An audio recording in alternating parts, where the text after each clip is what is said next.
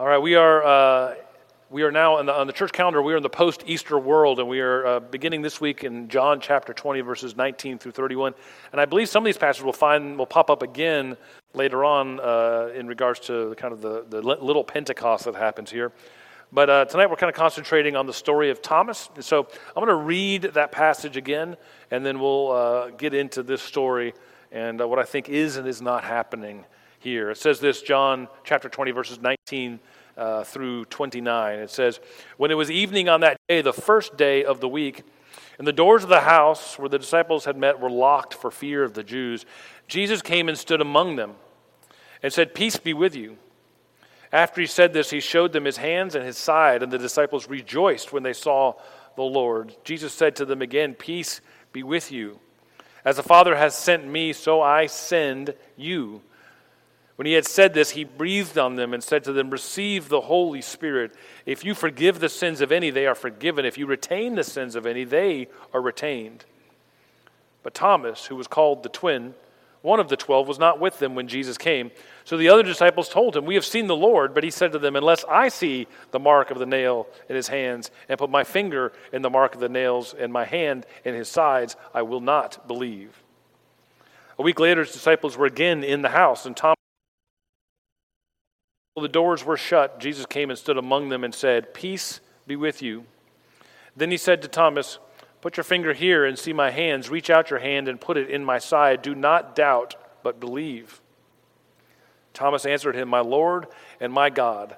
Jesus said to him, Have you believed because you have seen me? Blessed are those who have not seen me and yet have come to believe. Tonight we're talking about Thomas, known by most people as Doubting Thomas. It's a rotten nickname. Have you ever had a nickname you didn't want? I think most nicknames that stick are names that you didn't want in the first place. If you go seeking a nickname, they don't usually work. In fact, at one point, my own wife Sarah had decided she'd wanted a nickname when we lived in Athens, and my friends and I tried to come up with one, and uh, they decided her nickname was Nug Nug. Apropos of nothing. It means nothing whatsoever, but we tried to use it for a while to make it stick, and it just didn't and in fact resulted in a couple embarrassing uh, mispronunciations. Uh, Melanie can tell you about that later on. Uh, but I always wanted a cool nickname too, and it never happened. I used to go and play uh, basketball uh, in the, the city courts right near my place in Atlanta when I was in seminary there, and everybody gave each other cool nicknames on the court.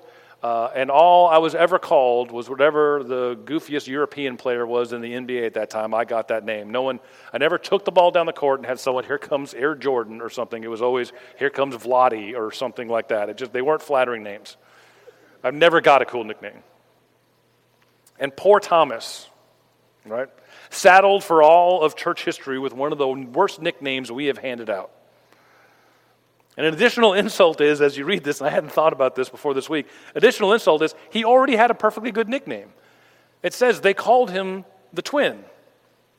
Now, granted, the twin is not the coolest moniker in history, right? If this were professional wrestling, you certainly wouldn't expect the uh, intergalactic belt to be raised by Thomas the twin. Is intergalactic a belt? But you know what I mean? That sounds kind of broad. International? World Championship, whatever the belt would be in professional wrestling. Thomas the Twin is probably part of a tag team that gets beat a lot by people you know, right? It doesn't instill a sense of fear in the opponent.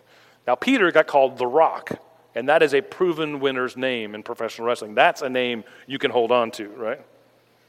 But even though it wasn't a cool name, it doesn't mean Thomas wasn't entitled to keep his pre existing nickname.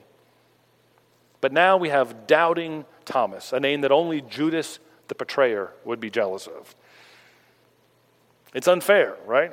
After all, Peter never had to exchange the rock every time he did something notable or something he shouldn't have done, right? He's not known as drowning Peter or slashing Peter or even Peter the denier. And just last week, we read a story that indicated every single of the disciples doubted the testimony of the women who first witnessed the resurrection, and none of them came away with a nickname. But doubting Thomas has stuck. Right? I mean, it rolls off the tongue.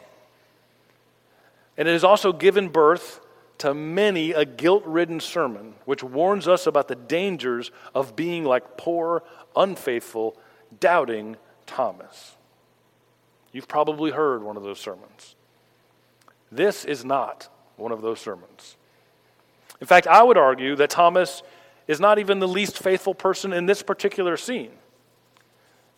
Think about this scene for a moment. Here are the disciples locked in a room, scared for their lives after Jesus has been crucified. Look at them all in there. Why don't they get nicknames? Why not Shivering Matthew and Quivering John and Knock Kneed Bartholomew? Doesn't roll off the tongue, but you know, why not? And then suddenly Jesus appears among them mystically and he says, Peace be with you. And they don't even say, and also with you, like they should.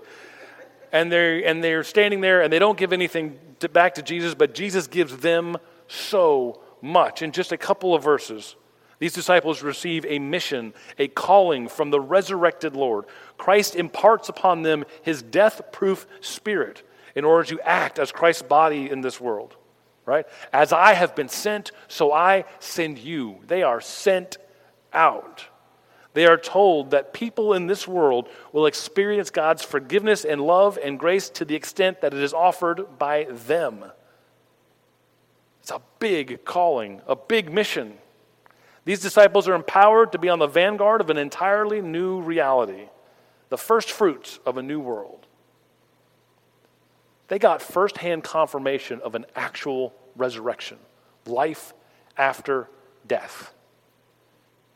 And they've been imbued with the very spirit of the creator of the cosmos. They have been empowered to help and to heal their brothers and sisters. Those disciples who have been equipped and have been sent tell the story to Thomas. Poor Thomas, who had not locked himself in a room with them that day and therefore missed every bit of that miracle. I mean, can he really be blamed for wanting what every other disciple received? Is it unreasonable for you to ask God for what was so freely and widely dispersed to everyone else? Who here wouldn't have done the same? But beyond even a sense of fairness, can you blame Thomas for doubting this fantastic story a little bit? Now, I know if you grew up in church uh, or grew up in like my church tradition, Doubt is a word that has scared you and has scared the faithful for a very long time. Many of us grew up in systems of faith that required you to present a doubtless certainty. We know it. We know what we know, what we know. This doubtless certainty, as if such a thing exists. Right? What it mostly meant for us, how that played out in my church and in my personal life, was I was just dishonest about the doubts I had. I just pretended like they weren't there and just dwelt on them on my own. And it turned out, I found out later on, having conversations with people, that everyone else was doing the same thing. And then we would just not talk about and we would ignore the countless places in Scripture where the heroes of the faith doubt and they wrestle and they struggle and they question. Fast forward to today, to be perfectly honest with you, truth be told, uh, I don't really trust anyone that doesn't doubt at least a little bit. So even if Thomas was doubting God in this story, I don't think that should be a scarlet letter for him to wear for all of time. Thomas is still the twin to me. I want to win them back that name. I'm perfectly comfortable with the idea that a good disciple is sometimes uncertain, maybe even often. But I don't even think that's what's going on here. I'm not sure that Thomas is doubting God. I think that Thomas is doubting the disciples. And I'd argue they earned it. Again, consider for a moment the canyon of space between the story they are telling to Thomas and the reality that they are living. They essentially tell Thomas, Death is dead. God incarnate gave us His Spirit and then empowered us to go and forgive all those who need it. We have seen resurrection and have been empowered to do something monumentally important in this world. What a life altering sequence of events that we have and you missed. And they tell this to Thomas as they sit in the same room behind the same closed doors a week later. A week later, they haven't moved. Very literally, you could say that their encounter, their first encounter with the risen Christ has not moved them in any measurable way. Still in the same place, doing the same thing, just telling a better story. A story that should have changed it all. Of course, Thomas doesn't believe them. Why would you believe them in that situation? What Thomas knows, what the disciples maybe don't, is that the story you tell will never be louder than the story you are living. The story you tell will never be louder than the story you are living.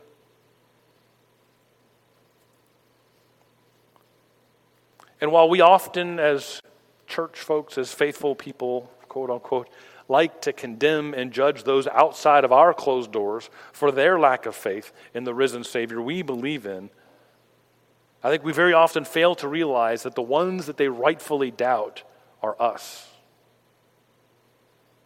Because we are all guilty of it. We sing songs about God's love and quietly whisper behind the backs of those we don't like. Right? We uplift theology of peace and we cheer at our enemy's demise.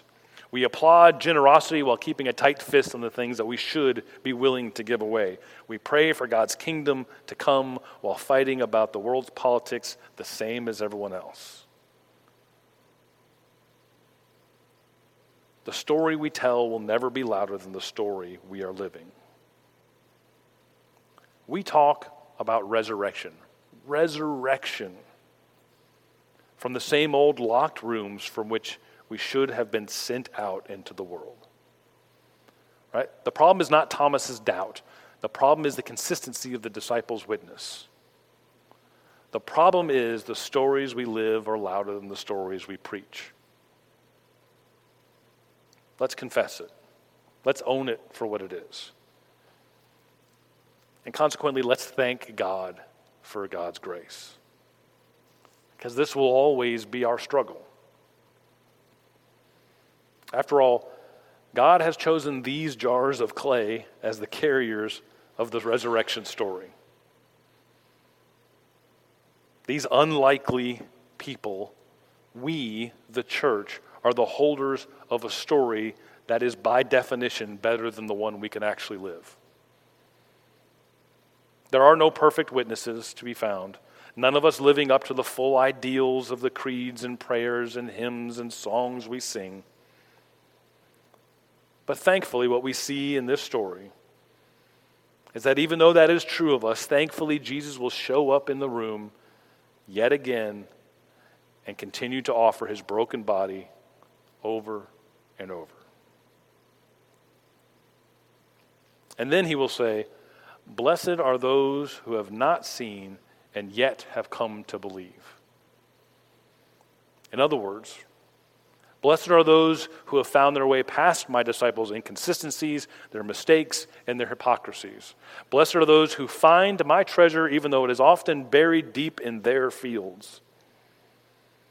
Blessed are those who believe with us, sometimes in spite of us. Because we are the only body of Christ this world gets to see. We are God's only plan for delivering the fantastic news of resurrection. We're it. The fantastic news of resurrection, the story we are called to tell, the one where even when we stay locked away in the rooms we should have left long ago, somehow Jesus still shows up, shares his scars, and sends us in the world to do the same. Let's pray.